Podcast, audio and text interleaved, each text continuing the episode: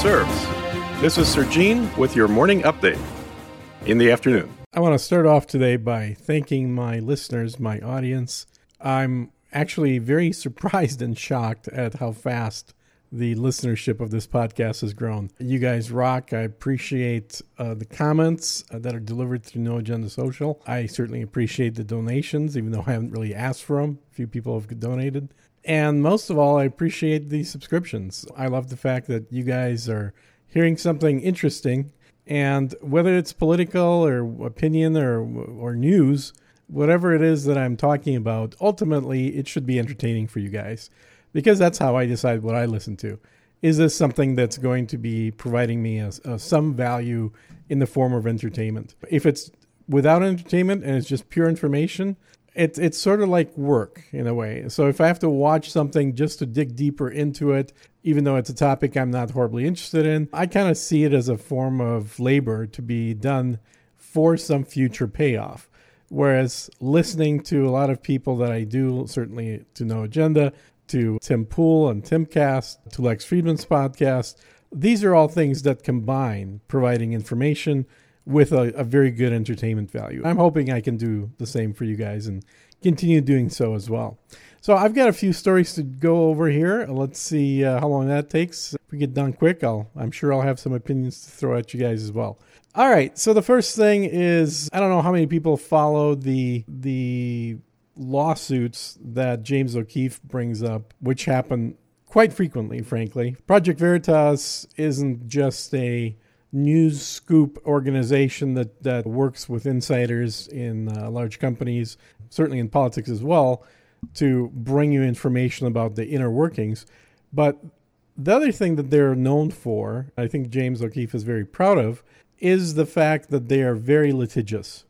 They will sue at the drop of a hat because everything that they produce, everything they prepare is vetted multiple times to ensure that what they're presenting are facts, even if they're inconvenient facts to the mainstream media.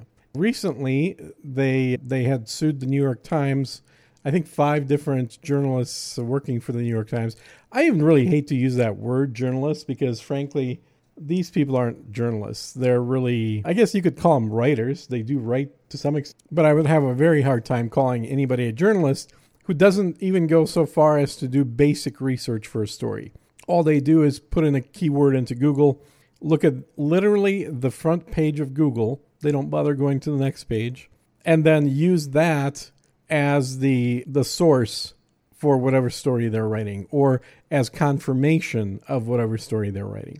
So in this lawsuit, Veritas alleges that they are suffering financial harm as a result of the characterization of Project Veritas as being biased, but I think even beyond biased as somehow making up information, being completely what the left actually is doing. So that it's there, they had stories written about them, multiple stories in the New York Times, not just the New York Times certainly, but for this particular lawsuit focused on the New York Times, claiming how their information is false. They, unlike most people and unlike most organizations, actually go after those companies that defame them, which this would be, and they did in this case as well. The New York Times submitted a motion to dismiss the lawsuit because the, in their opinion, this was this lawsuit couldn't possibly hold any water because they're using the Well, there's two two factors that they brought in. One was the defense of, well, that's an opinion of a journalist. Not everything we print are facts. And conveniently, those facts which were printed by the paper, but then found to be not true and therefore defamatory to Project Veritas, which is why Veritas sued them, that those were in fact merely opinions of the reporters and not facts. So part of their defense is they're They're alleging that anything that was not true was an opinion and everything else was a fact, which is very convenient, but hopefully they're not going to get to get away with that. That the actual lawsuit, when it goes on, the arguments will be made on both sides for and against that kind of thinking. But the other issue that they brought in was listing fifty different media groups that all claim that Project Veritas is fake news and they hype things up. and using that as a basis for the dismissal of the lawsuit. Now, the judge in this case, I think, did a very good job. He ruled against the New York Times dismissal, which just means that the actual lawsuit from Veritas can continue. So there'll still be plenty of arguing to be done. But he definitely saw through the hype and said that simply because there may be fifty different websites or journalists, I hate to again use that word, that list Project Veritas as being a questionable news source and not truthful, doesn't actually prove anything. So essentially the judge said that the old ninety-seven percent of all scientists agree, or nine out of ten dentists agree that smoking is good for your teeth, that simply saying something like that doesn't actually factually make it true. It's a very good point to remember that in law, unlike in marketing, and social media is basically marketing, that's really all it is. But in law, just because nine out of ten dentists agree doesn't mean that nine out of ten dentists are correct. Because the one dentist who didn't agree that smoking is good for your teeth, he may actually be the one that's correct. It's going to be up to the facts to determine whether or not it's the one side or the other side are correct. So he dismissed that as an argument from the New York Times. He also effectively, he didn't totally dismiss because this will be part of the main trial, but essentially said it's not really applicable as an argument for the dismissal of the case to talk about how your re- newspaper reporters were interjecting opinions in between facts. Because the, I can't remember the exact phrase, but it's something to the effect of that for the basis of a defamation lawsuit, that you simply have to show that to a average reasonable person that what they read appeared to indicate that these were facts. So it really didn't matter what the intentions of the writers were. It didn't matter what they thought were opinions interspersed between facts. The way that the story presented this information was that all of the information, including the, defini- the items that were defaming, were presented as fact. Going back after the, the fact and selectively saying, well, that was really more of an opinion, that wasn't really something said. Even if that was thought of while being written, it doesn't affect the court case simply because to a reasonable average person, the fact that, like, an average, average person would not be able to tell apart the fact from the opinion in the way the story is written. There is nothing that says, and in our opinion, blah, blah, blah. Like, that would have been a good defense to have specifically excluded an opinion from the other items which were to be considered facts. Here you have a list of things that were rattled off by the media, by the New York Times uh, writer. There was no separation of opinion from fact. Therefore, an average person could not find that there was anything that was an opinion and would naturally assume that everything would be a fact. Now, this is this I think is very true for something like the New York Times, maybe even the Washington Post. You could use that argument with certainly the Wall Street Journal, but you can't really use that same defense or that same argument if you're talking about the World News Daily or one of these newspapers of the old or websites of the new, where the majority of the stories are going to be dealing with questionable topics like aliens and pyramids and frogs becoming gay, things like that. So if there is a By a average reasonable person, if there's going to be a question as to whether things are real or fake to begin with, then you don't have the assumption that everything on that site is portrayed to be a fact. Then I think it would be easier to make the argument saying, well, these are just opinions. Maybe the frogs are, ba- are gay, maybe they're not. My opinion is the frogs are gay, and therefore there's nothing wrong with putting that out there.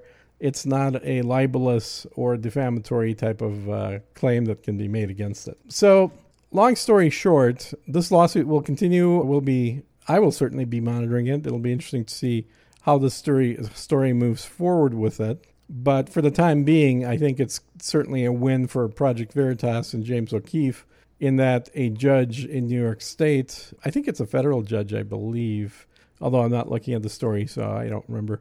But the fact that the judge had essentially thrown out the um, New York Times motion for dismissal of the lawsuit is good. We'll keep watching it and see what happens. Let's see what else happening. So there's a story that I read that I hadn't seen others talking about, and I'm kind of curious from maybe folks in the U K to shed a little more light on this. But apparently there's a story out that the U K Foreign Office had sought to recruit comedians and YouTubers to take part in a secret Baltic PSYOPs camp. So essentially, the U K, in its capacity of the Foreign Office, Foreign and Commonwealth Office, I'm not sure if that, in fact, I, I don't believe that is their spy office, but certainly that would be where propaganda could be created and paid for that would serve the British Empire. That would certainly fall into the Foreign Office. But apparently, there are now civil lawsuits being instigated in Estonia, Latvia, and Lithuania against this propaganda campaign that was being paid for by London, potentially with ties to Washington, to the U S, but it's it's in the very early stages of uh, information coming out about it. The idea was from a sort of, if we look at this from a legitimate standpoint, it appears that the U K Foreign Office was putting money, investing into building pro-Western culture, which frankly in this case basically means pro-politically correct culture, frankly an anti-Russian culture, uh, anti-old Eastern Europe culture, putting together teams of paid YouTubers and comedians that would be targeting those countries, essentially Northern Eastern Europe, in local languages to promote this. I don't know how much difference there is between what they were trying to achieve and what certainly Voice of America and the United States has been doing for many years, which is broadcasting pro-U S, pro-Western messages. You could certainly call it propaganda, but regardless of whether you call it propaganda or not, it, it is messaging paid for by governments to affect the thinking of people in other countries. In its broadest sense, it is absolutely meddling in local politics, meddling in, I don't know if I would say local elections. It depends on the specifics of the messaging. But if you have a, a YouTuber in Latvia that is a, a local YouTuber or is targeting that uh, audience, even if they're not local, they could be living in the U S or the U K or somewhere else, but their YouTube channel is targeting that type of audience. If they are being paid for by the U K government and being given certain messages to make sure that they insert into their program, and if that happens at a point in time, which is during an election cycle, and the messaging is actually affecting the outcome of the election, boy, that is that would actually be a, I think, a more obvious and conclusive case of election tampering than anything that was ever proven about Russian meddling or, frankly, even Chinese meddling during elections. I remember when the Chinese gave uh, Hillary Clinton sizable donations, there was a little blip about that in media. And is that legitimate? Is she giving it back? Because there shouldn't be any direct uh, election ca- contributions coming from across borders. Even though we all know that Saudi Arabia and, and a lot of the friendly Arab countries were very generous donors to multiple presidents on both sides of the aisle. The Bushes got plenty of money from them. The Clintons got money from them. The Obama camp got money from them. These are all stories that we've heard and were talked about on No Agenda. So it is happening. But aside from the hard money stuff, is it still questionable? Is it still technically election tampering if it's done not by paying bribe, bribes to politicians, but rather the, by paying people who communicate with the voters, and certainly not openly, right? So these people didn't voluntarily say, and by the way, we're sponsored by the U K government. This is a story that came out as a, it was revealed through leaks, not something that was publicized officially. Is if the U K government is paying people on social media, on YouTube, and uh, performers, like I think they specifically mentioned comedians here, but it could be any type of entertainer or performer, if they're being paid for by a foreign country to provide a certain message, during an election cycle, would that not be election tampering? I tend to side on the side of yes, it would be, but I'm not one hundred percent convinced either. I could certainly be probably convinced otherwise through a good argument, but it seems to me like you're you're very much in the gray area. You could easily cross over into the, the absolutely election tampering area that would be unquestionable very easily. Imagine if we find out that, I don't know, let's pick a random entertainer that's popular right now.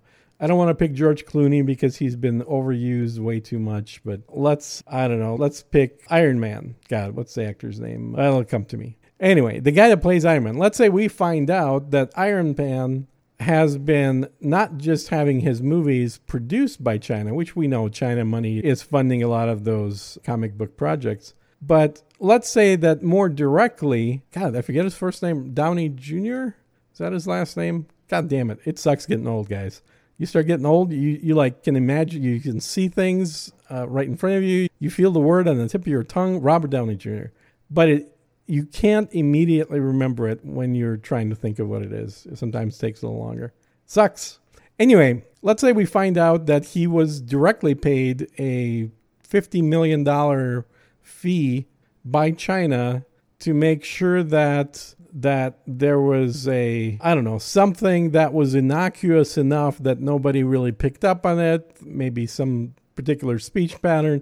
Maybe the color of the clothes he wears, maybe the way that he he does something that is a nod to the C C P, to the Chinese Communist Party. Something that essentially would portray the the party as being the good guys and not the bad guys. And certainly, even, I think it would be a little bit of a stretch to say that simply putting in money to produce a movie is also enough to be considered election tampering. I think that is insulated far enough away that it would be a real stretch to do that. But nonetheless, we all know that they're not just putting money into Hollywood, especially now during the Hollywood sort of dark days when uh, movies aren't getting made as much. Certainly the viewership is way, way, way down. The whole movie theater industry has basically been killed off now. So why would somebody put money in there? It's, it's a much higher risk today than it would have been ten years ago. But if they know that they can actually affect the production somehow, if maybe they can have, hey, wh- why don't we have more uh, Chinese extras in this movie? It doesn't really matter who the extras are. Let's just make them Chinese. Let's have some guys that are maybe Chinese tourists and they're all happy and walking by in the background that you don't see. They've got little Chinese flags with them so you know that they're not some generic Asians, but they're actually Chinese Asians. You know, it's innocuous. It doesn't really do anything. But once you start seeing that in a lot of different movies and you see how friendly and happy Chinese tourists are, and you just kind of start thinking, oh yeah, China is one of the good Asian countries, right? I think it, that it must have, the virus must have come out from one of the bad countries like uh, Mongolia or something. I don't know, one of those other backwards Chinese, uh, Asian type countries. I'm not saying that Mongolia is backwards. I actually like their music a lot. They've got some cool stuff happening. But there are ulterior motives to money being invested. I guess the point of the story that I started off talking about on this was that we just found out that the U K had a, a program in place to fund money into YouTubers and comedians to affect the perceptions, the minds, and, and certainly potentially the politics of the Baltic states, which would be Estonia, Lithuania, the guys that border Russia very close. Let's put it that way. All right, let's move on. Oh, this was fun. Fa- okay, I'm going to mispronounce this. I know I will, but I'm going to do it anyway. This is the Icelandic volcano's name, Fagradalsfjall. Fagradalsfjall. So people that speak Icelandic, you're welcome for the laugh. The volcano erupted near Iceland's capital, Reykjavik. And the fun little bit that I made up from that is I saw the photo and I saw a helicopter flying in the photo. So I just had to make a little caption that says, latest report shows that the biggest impactor of human-made global warming are Icelandic volcanoes. Uh, just leave it at that. Of course, the irony there being that it's man-made global warming, but it's being caused by a volcano, but it's still man-made because that's how it is.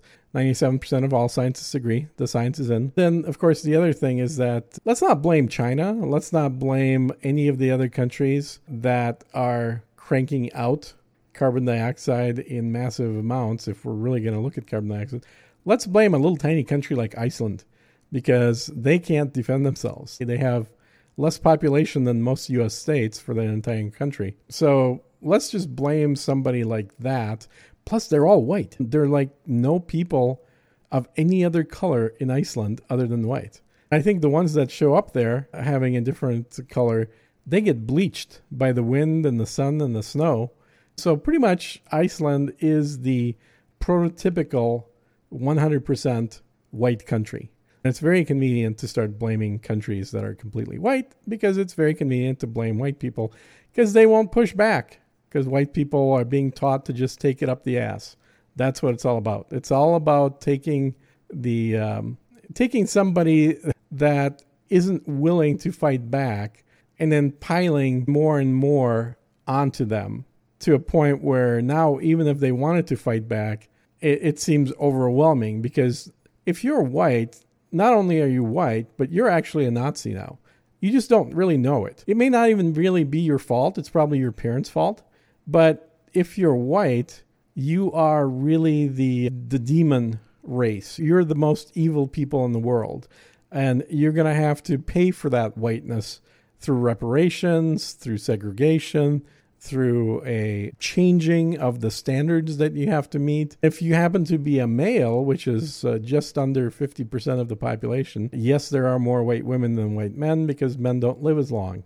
So if you happen to be that forty-nine, forty-eight percent of the population who's also a male, not just white, you've got a double whammy. You're even worse than the horrible white people, because being a male means that you've essentially been running this whole system. And you've forced all the white females to do all these evil things that they've done. We know they've done them because there are other white people that are writing books about them. And there's a few black people taking advantage of that and writing their own books about how evil white people are. But women know that they have no brain. They will never make their own decisions. They can't do anything without men. Therefore, it's always men that are responsible for everything bad that can possibly happen. When it happens to an entire color of skin of people, an entire group of people that are united by that skin color, that just proves the point. It's convenient that all the worst people on the planet happen to have the same color skin. It makes it much easier to just sort of classify people by skin color rather than by their actions. Makes it much easier to be able to see who is responsible for all the evil versus who clearly couldn't possibly be responsible. So when there's violence on Asian people, even though everybody knows that the majority of the violence against Asian people is perpetrated by black people, that that is clearly the case if you start looking at police reports. But that doesn't matter, because since we know all white people are evil, it must be the evil white people that are also perpetrating violence against Asians. So every imagined version, everything that's propagandistic that is talking about how Asians are being attacked now, shows white people attacking Asians.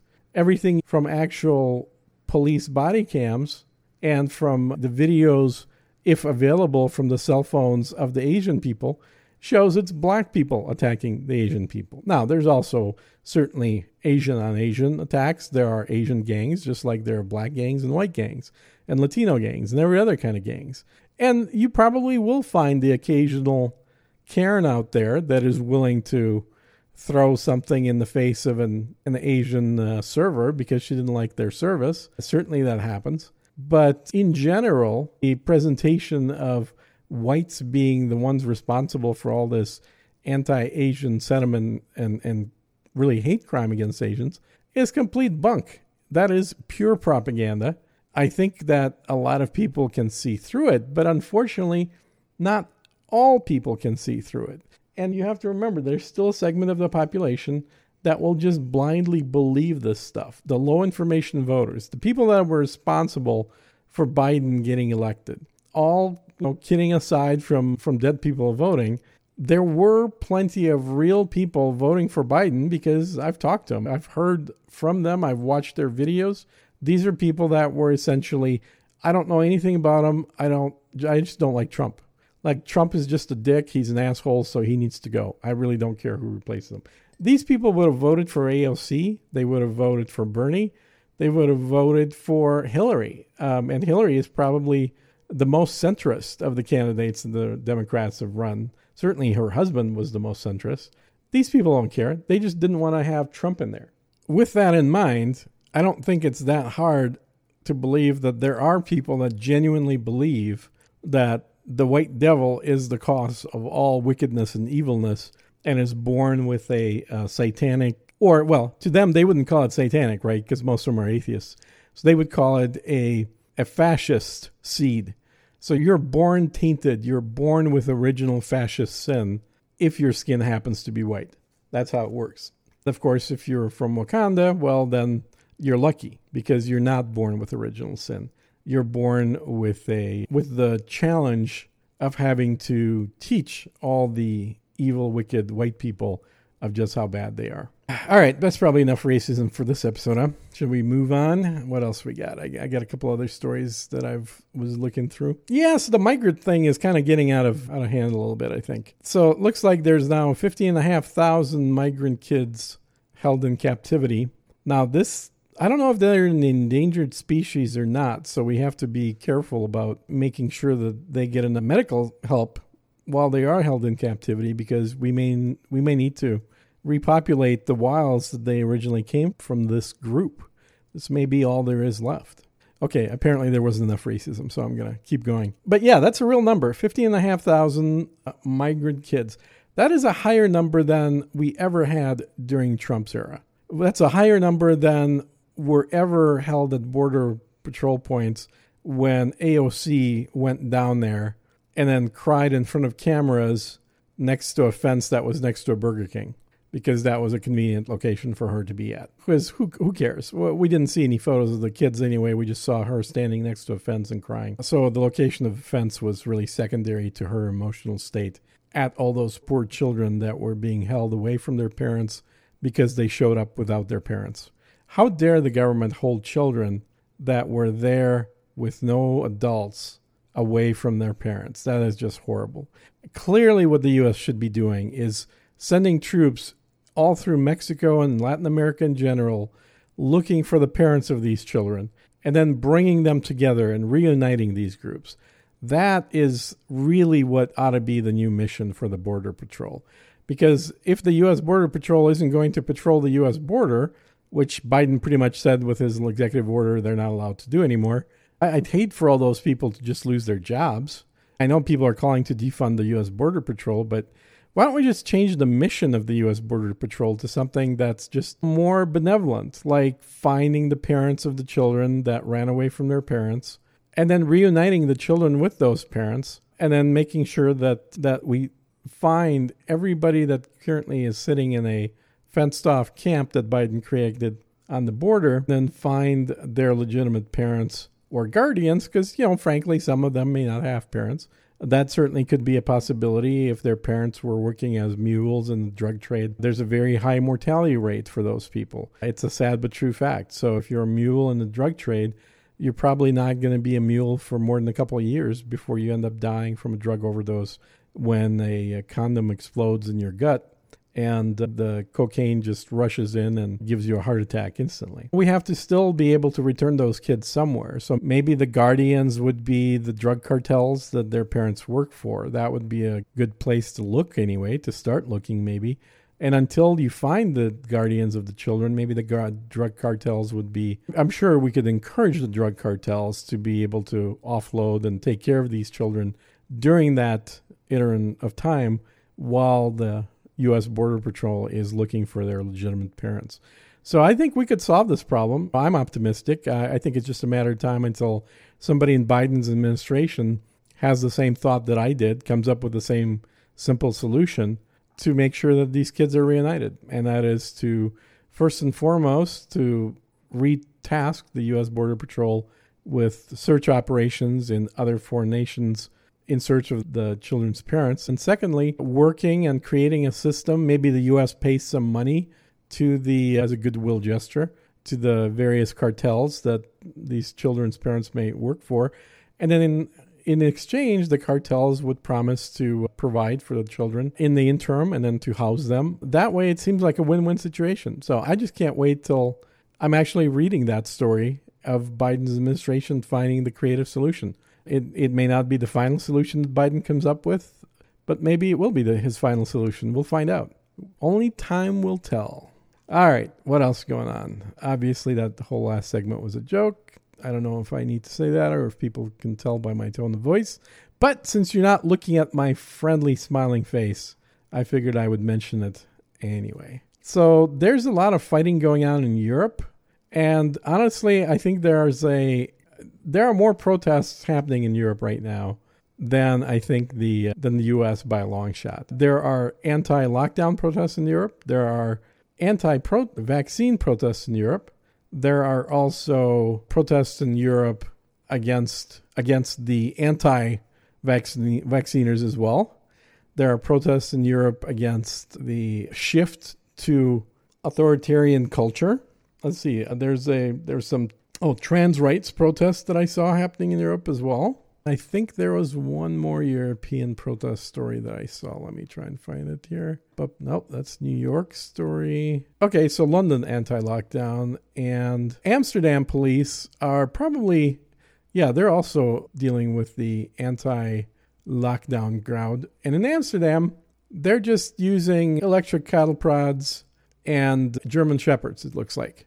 So they are very good at finding how to control their populations. They're also using water cannons. Well, that's a tried and true thing to use, especially in the winter. Water cannons in the winter are great at dispersing protesters. People start realizing that being cold and wet and in a time where there's a higher susceptibility to to the flu, which we've now renamed COVID, that it's a lot easier to get sick when you're cold and wet than when you're dry and warm. So good job, Dutch police, and using water cannons. That is wonderful. The fact that people are standing there with umbrellas while water cannons are being used is it's it's a little funny, but it's also a little sad, I have to say. There's a lot of sadness with these protesters as well. Germany looks like there's anti-lockdown protesters. This is good. So the only place we're not really seeing this is the U S. In the U S, the protesters are not protesting lockdowns. In the U S, the protesters are protesting the crazy white people who don't like wearing masks. Here, we're seeing protests that are like the New York protests, which had nothing to do with lockdowns, but it was focused on, I think, at least one of the banners I saw was tax the rich. So I'm glad to see that in the U S, our priorities are screwed on very straight. It's it's not not about the lockdowns, not about the, the COVID-related stuff. It's not about the fact that the government has done its darndest to crash the economy. Nope.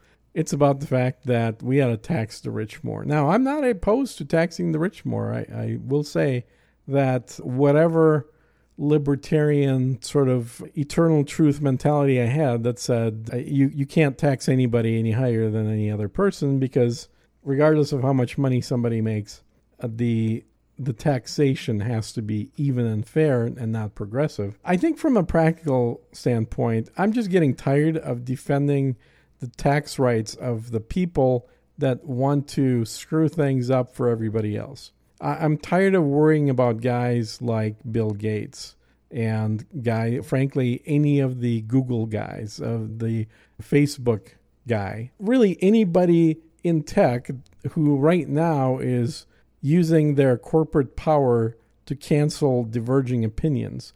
Whatever side they're on, whatever opinions they have formed are the only opinions that are allowed in their companies, both for their own employees, but also the only opinions allowed on their platforms. So you literally can't mention certain words on YouTube. You certainly can't mention certain phrases on Facebook because you will just get turned off. Your channel will be deleted. And I've seen this happen a number of times to people that I've known. So with that in mind, I just, I think we should start taxing the rich. And I think that ultimately, I think, I first really heard of this from John Dvorak, but I'm sure it's a much older con- I'm starting to be in favor of a wealth tax, not just an income tax. because the wealth tax is really what all of us in the middle class already have anyway. And that wealth tax comes in the form of property taxes. And the biggest chunk of property that any middle class person has is their home. It's the home and the land that it sits on. The taxes on those homes have been steadily increasing in all states. In certain states, certainly like Texas, which doesn't have a, a an income tax, which is good, but it makes up for that by having a higher than average state property tax. And the property tax on a typical five hundred thousand dollars home uh, will make a much bigger dent in the total amount of income of a person that can afford that home, a person who is, let's say, making from eighty thousand dollars to one hundred fifty thousand dollars a year. So basically like a entry-level developer, entry-level dude named Ben Job. That would probably start at about eighty-five thousand and then quickly get to over one hundred fifty. So I'm only half kidding there. That is kind of where the reality rates are these days. Somebody coming out of college with a, a degree in software design is going to typically start around eighty thousand or so. Anyway, so that property tax as a percentage of your total income is much, much higher than what it would be if you had a two million dollars house, or let's say even a five million dollars house, but you were receiving most of your income not from a salary, but from capital gains or from investment income. And your income was in the neighborhood of two or three million a year. Paying the property tax on a five million dollar house at that point is just really not that big a deal. So having a wealth tax versus a straight income tax, I think would go a long way towards not even providing all that much money. Because let's face it, the people that have enough wealth to be able to to have a sufficiently high enough payment from that wealth on a yearly basis is fairly small. It's not going to make a sufficient dent in the U S budget at all. But it, what it will do is we will take some of the isolation that people get as a result of getting substantial wealth. It'll take some of that insulation away from them. And that's a good thing. It's a good thing from a populist standpoint because that insulation allows these people to make the absolutely asinine decisions that they do, which will affect millions of people that are not in their financial class. When YouTube starts deplatforming and then eventually all, altogether canceling YouTube channels, and I think we've had the conversation, if not we will, about the perils of being on a platform that you rely on for all your income. That's not a smart move to begin with. But let's just put that to the side for now, whether it's a smart move or not. But when that happens, when somebody says, oh, I can't believe people are still watching Alex Jones, let's add a filter to our platform that scans for the word Alex Jones. And if any other YouTube channel mentions the word Alex Jones or the phrase Alex Jones, let's just automatically deplatform them and have somebody start reviewing their videos. And if there's anything in there that's controversial, let's just go ahead and shut them down altogether. The person that can make that decision to be able to say that has to be sufficiently insulated themselves to not worry about their income uh, or their s- status in society. I think that having a wealth tax would go along with increasing the humility level of people like that. It used to be that somebody would be considered to be very rich if they were a millionaire. I remember in the eighties where the culture was pretty much the opposite of what it is today. I was a kid, so I certainly wasn't doing any of these things. I was just watching them on T V and, and seeing them in the surrounding area. But growing up in the eighties, you saw that being entrepreneurial, that taking chances, taking risks, and going for those golden prizes at the top was extremely popular. That was the thing that was to be rewarded, is to be somebody that can invent something that will take America and, in course, all of humanity to the next level. So growth in business, personal growth, personal financial independence, these were all very good things. In the eighties, people had an average income that was significantly lower than it is today, but not really lower based on based on the real inflation numbers. Based on real inflation numbers, people actually had higher incomes in the eighties than they do today. I remember, I think one of my first jobs was working in McDonald's when I was fourteen or fifteen years old. That job paid four dollars an hour. four dollars an hour in the mid-eighties is about equivalent to seventeen dollars an hour right now, I think, right around there. And by the way, I'm not trying to make an argument for increasing the minimum wage. I what I'm saying is that the dollar has been so deflated that right now people are earning less than they were going back to the eighties, so thirty plus years ago, almost forty years ago. They have a lower earning capacity. And yet, incomes of one hundred thousand dollars were not unheard of in the eighties. There were plenty of dual-income business professionals that were bringing in fifty thousand dollars, sixty thousand dollars each for a combined income of one hundred thousand dollars. So one hundred thousand dollars at a roughly, let's just be conservative, at a, about a three x increase in inflation.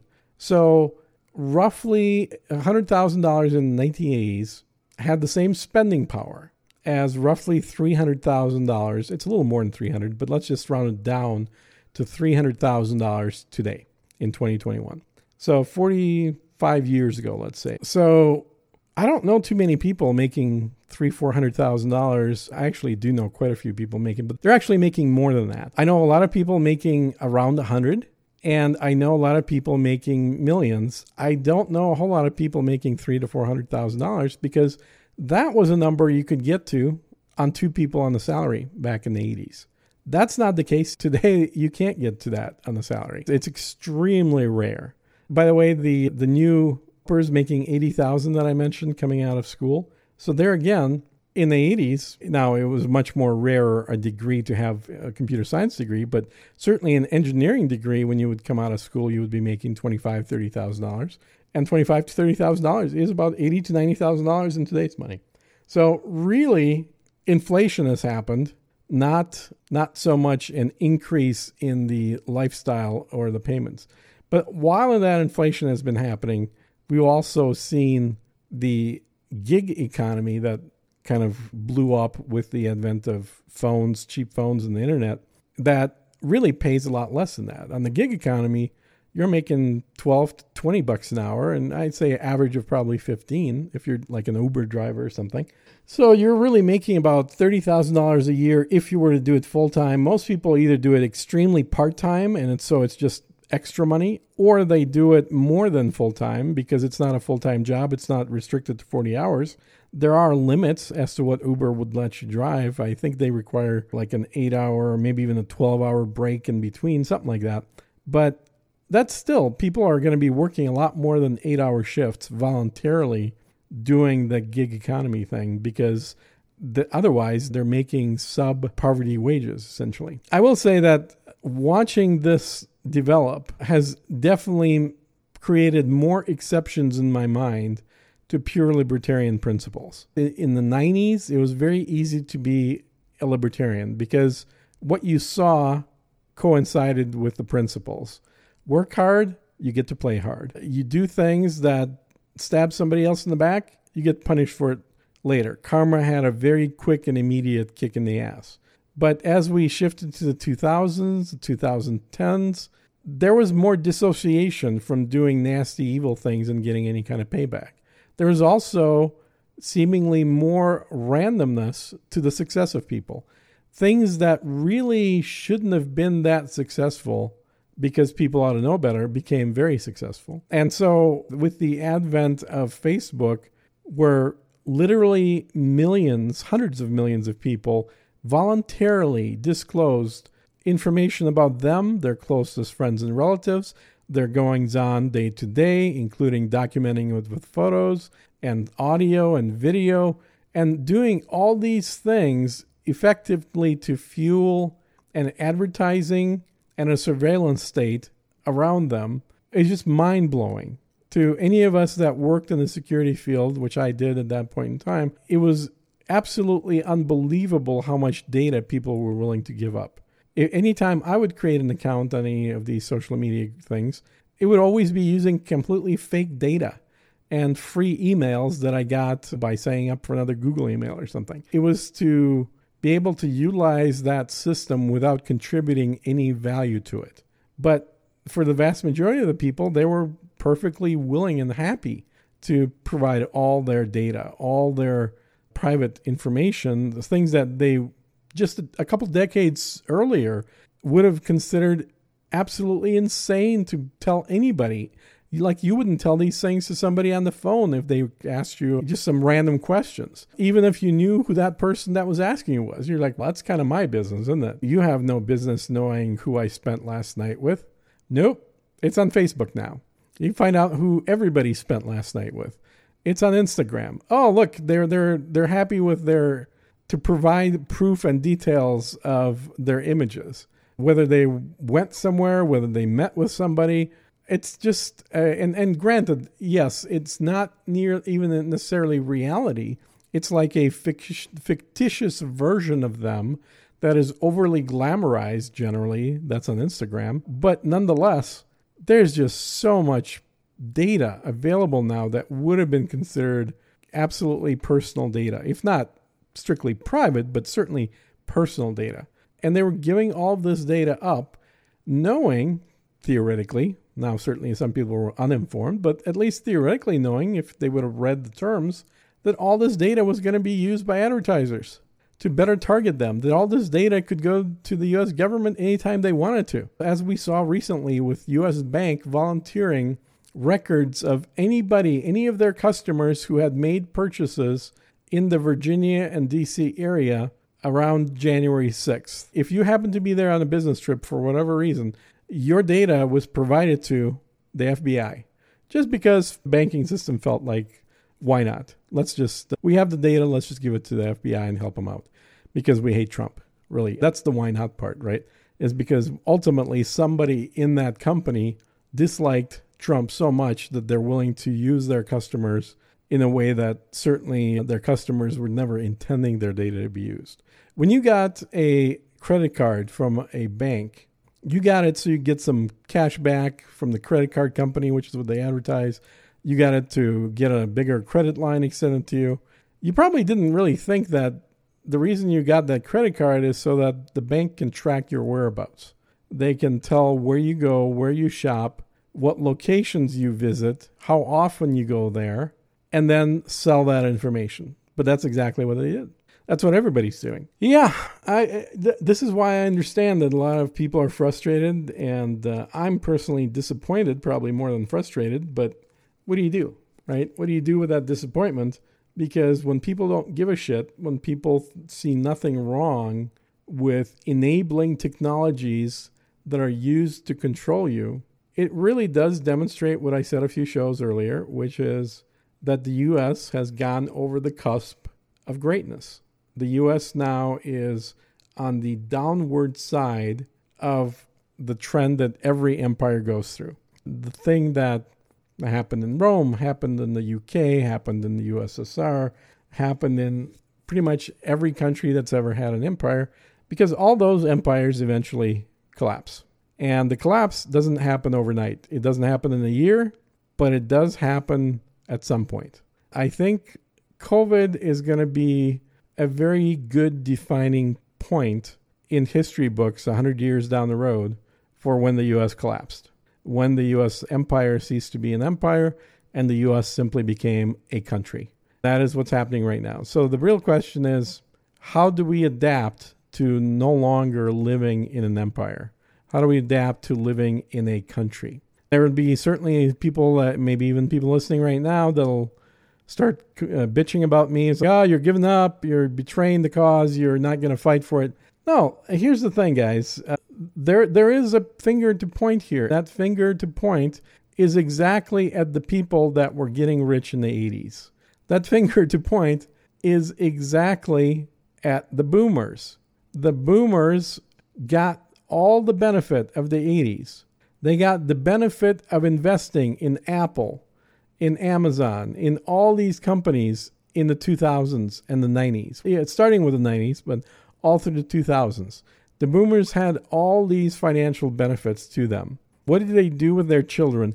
They put their children into little boxes for, quote unquote, their own safety because they were too afraid or didn't want to risk anyway having their children be exposed to the real world. And when those children grew up, when those children started voting, when those children started getting their jobs, they came completely unprepared compared to previous generations. They came out there with very strongly defined ideas of what it means to be them. What that means is, I need to be protected from everything bad. This is where cancel culture comes from. This is where safe spaces come from. This is where the idea that people shouldn't be allowed to say things that make me feel bad comes from. It really comes from the way that the boomer parents were parenting. They were horrible parents. They were god-awful. They acted contrary to everything that we learn in nature. What do children of any species on the planet do? They learn survival techniques by playing with each other, by roughhousing, by getting hurt. This is why if a kid breaks a bone, it doesn't really affect them negatively in later life, because when a bone breaks during the growth phase and it heals back up, it actually ends up being a stronger bone than it previously was. When when a person in their fifties and sixties breaks a bone, that bone will never be as strong as that bone was before the break. So this is why the repair facilities during youth are so much better. This is why historically, humans have had more than two children because, yes, I'm going to say it, not every kid got to survive out to old age. A lot of kids died from a variety of causes, some from disease, but certainly some from doing stupid things and paying the price for doing something stupid and dying. My, uh, would have been, I guess, my great uncle, one of my dad's brothers, he ended up drowning when he was in his late teens because he was drinking and then decided to swim across a river. So you do stupid things, you pay stupid prices. That's how it has always worked. The boomer generation decided that, nope, we've made so much money, we've been so successful, we have conquered the natural physical world to such an extent that we can isolate our children and ensure one hundred percent survival with one hundred percent happiness. And what do they get? Well, they got children that are mostly hopped up on Ritalin and other mood-altering drugs. They've got a generation that has horrible social skills. And worst of all, they have a generation which has zero empathy. You know why? They now they act like they think they have empathy. They care about the black people and minorities and women and everybody else. No, that's not empathy. That's just joining a club. All you're doing is you're joining some club to walk around with flags. Same thing the Nazis did back in the nineteen thirties. That's exactly what these guys are doing. No, real empathy means being able to understand how somebody who's different than you, not somebody who's just like you, feels. When you have real empathy, you tend to have fewer and fewer harsh, strong opinions. You start understanding how somebody else who's not like you lives and thinks. And you can't achieve that understanding. You cannot have empathy if you were isolated your entire childhood, if you were kept safe in a box, and the only interactions that you had were with things and people who your parents deemed to be safe. Those are people like you. That requires no empathy. That doesn't develop empathy. Only being around people who are different than you develops empathy. By the way, anybody that's sitting in a college room, a college classroom, there's nobody different than you in there. You're all college students, and your professors are teaching you the same ideas. Being in college does not develop your empathy at all. Living somewhere where you're physically interacting with kids, with people from a different social strata, a different cultural background, these are things that develop empathy. If, if you're the black kid who uh, lives close to Chinatown, and you end up fighting with, and then eventually becoming friends with Asian kids, that will develop empathy. And the same thing for the Eight Mile example. It's like when you're around areas where there's a lot of both cultural diversity and financial diversity, that will develop empathy because you start seeing people as people and not as groups of people. So anybody who's, who mainly sees other people as a member of a group, that is a very clear sign of a lack of empathy that has ever been developed by that person. And of course, they will try and explain to you how you're wrong, and that's certainly not the case. But they don't understand. They just don't know any better. It's like trying to explain sunlight to somebody who's been living in a cave their entire life. They've never gone outside. They've been cooped up inside. And you're trying to explain to them what it feels like to be out in sunlight. Like the literal positive feeling that that creates in us. When vitamin D generation is turned on in our skin, we get endorphins.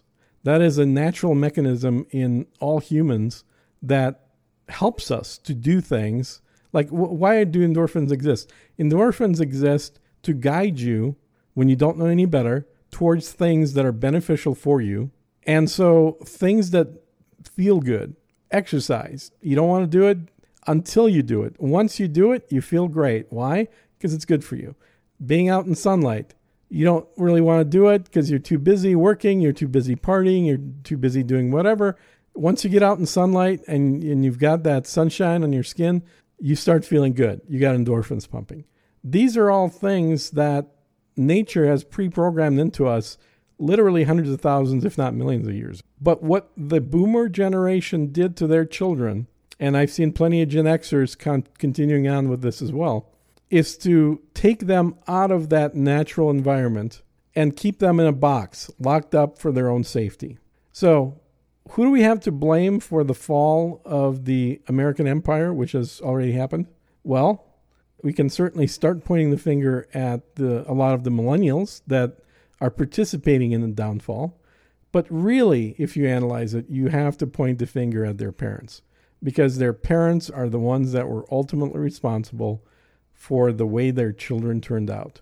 And the way their children turned out in this particular generation, and I know I'm generalizing about uh, millennials, I'm saying it from a statistical standpoint, not from a group standpoint.